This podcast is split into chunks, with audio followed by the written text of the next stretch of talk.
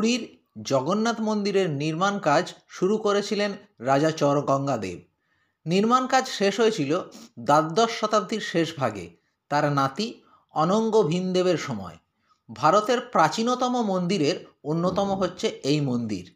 প্রাচীনতত্ত্বের পাশাপাশি ধর্মীয় মহাত্মেও এই মন্দির ভারতের অত্যন্ত গুরুত্বপূর্ণ মন্দির এবং তীর্থস্থল।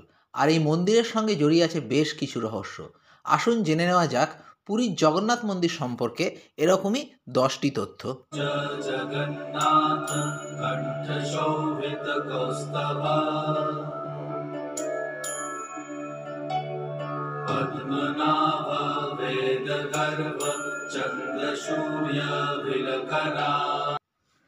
সাধারণত বায়ু যেদিকে প্রভাবিত হয় যে কোনো পতাকা সেদিকেই ওরে কিন্তু আশ্চর্যজনকভাবে পুরীর জগন্নাথ মন্দিরের গুম্বজের ওপর যে পতাকাটি লাগানো থাকে সেটিকে সবসময় বায়ু প্রবাহের বিপরীত দিকে উঠতে দেখা যায়। এটা কীভাবে সম্ভব তা এখনও জানা যায়নি।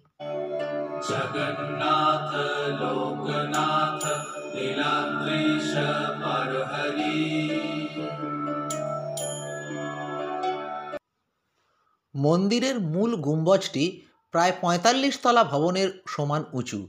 ঝড়, ঝঞ্ঝা, ভূমিকম্প, যুদ্ধ, যাই ঘটুক না কেন, মন্দিরের কোনো একজন সাধুকে প্রতিদিন ওই গুম্বজের ওপর উঠে নিয়মিত পতাকাটি পরিবর্তন করতে হয়। যদি কোনো কারণে এটি একদিনও পরিবর্তন না করা হয়, তাহলে নিয়ম অনুযায়ী মন্দির চত্বর পরবর্তী আঠেরো বছরের জন্য বন্ধ রাখতে হবে। আঠেরোশো বছর ধরে এই ঐতিহ্য চলে আসছে।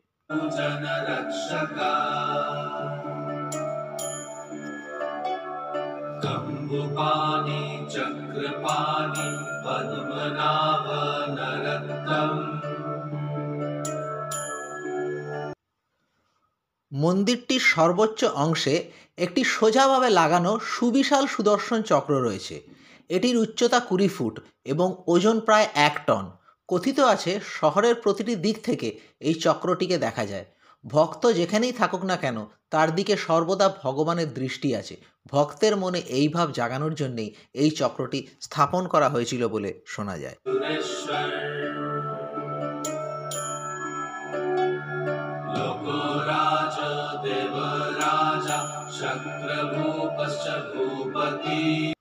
মজার বিষয় হলো দু হাজার বছর আগে গোপুরমে আনা হয়েছিল এই বিশাল চক্রটি এবং মন্দিরের উপরে স্থাপন করা হয়েছিল। চক্রটি কীভাবে নস্কা করা হয়েছিল সেটি আজও একটি ধাঁধা এবং কীভাবে তা গুম্বজের ওপর বসানো হলো এ প্রশ্নের উত্তর আজও পাওয়া যায় না।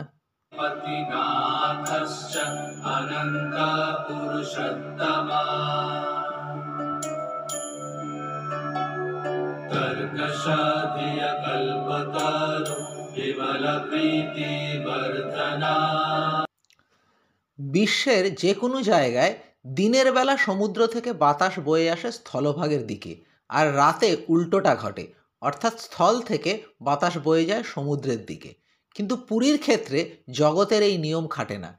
এই শহরে দিনের বেলা স্থল থেকে বাতাস বয়ে যায় জলে, আর রাতে ঘটে বিপরীতটা।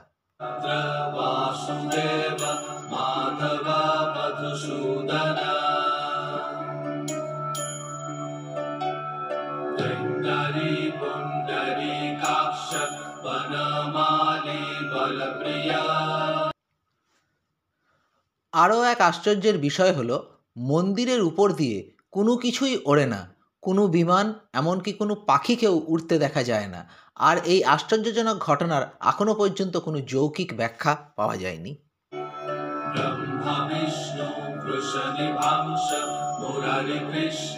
কৃষ্ণ মন্দিরটি এমনভাবে তৈরি করা হয়েছে যাতে কোনো সময় মূল খিলানের ছায়া দেখা না যায়। ভোরবেলা হোক কি দুপুরে কিংবা গধূলিতে কোনো সময় মূল খিলানটির ছায়া পড়ে না। অত্যন্ত জটিল ও বিস্ময়কর কৌশলের ফলেই এটি সম্ভব হয়েছে।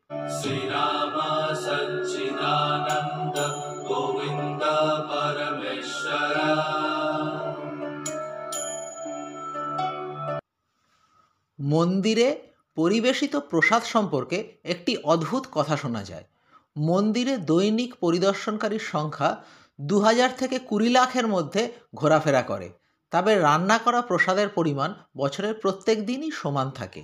তা সত্ত্বেও নাকি কোনোদিনই প্রসাদ এতটুকু কম পারে না বা বেশিও হয় না। কাঠের জ্বালানি ব্যবহার করে মাটির হাঁড়িতে প্রসাদ রান্না করা হয়। অবিকল সাতটি হাঁড়ি দিয়ে একটির ওপর আরেকটি রাখা হয়। সবচেয়ে উপরের হাঁড়ি দিয়ে প্রথমে রান্না করা হয় এবং আশ্চর্যজনকভাবে প্রথম পাত্রে যেভাবে রান্না করা হচ্ছে অন্য পাত্রগুলিতেও সেইভাবেই রান্না হয়ে যায় বলে শোনা যায়।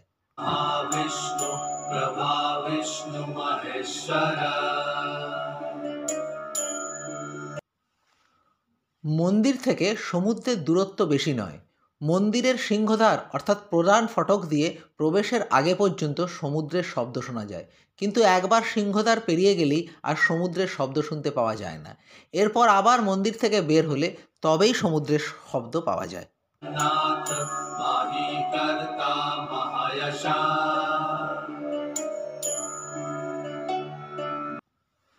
কথিত আছে নবকলবরের সময় পুরনো মূর্তিগুলোকে মাটিতে সমাধিস্থ করা হয়।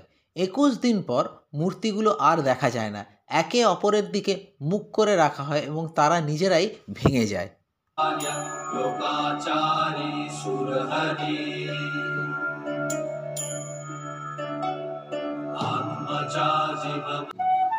আজকের গল্পগুচ্ছ এই অবধি। খুব শিগগির ফিরে আসছি আরও নতুন রহস্যজনক কিছু নিয়ে আপনাদের সামনে।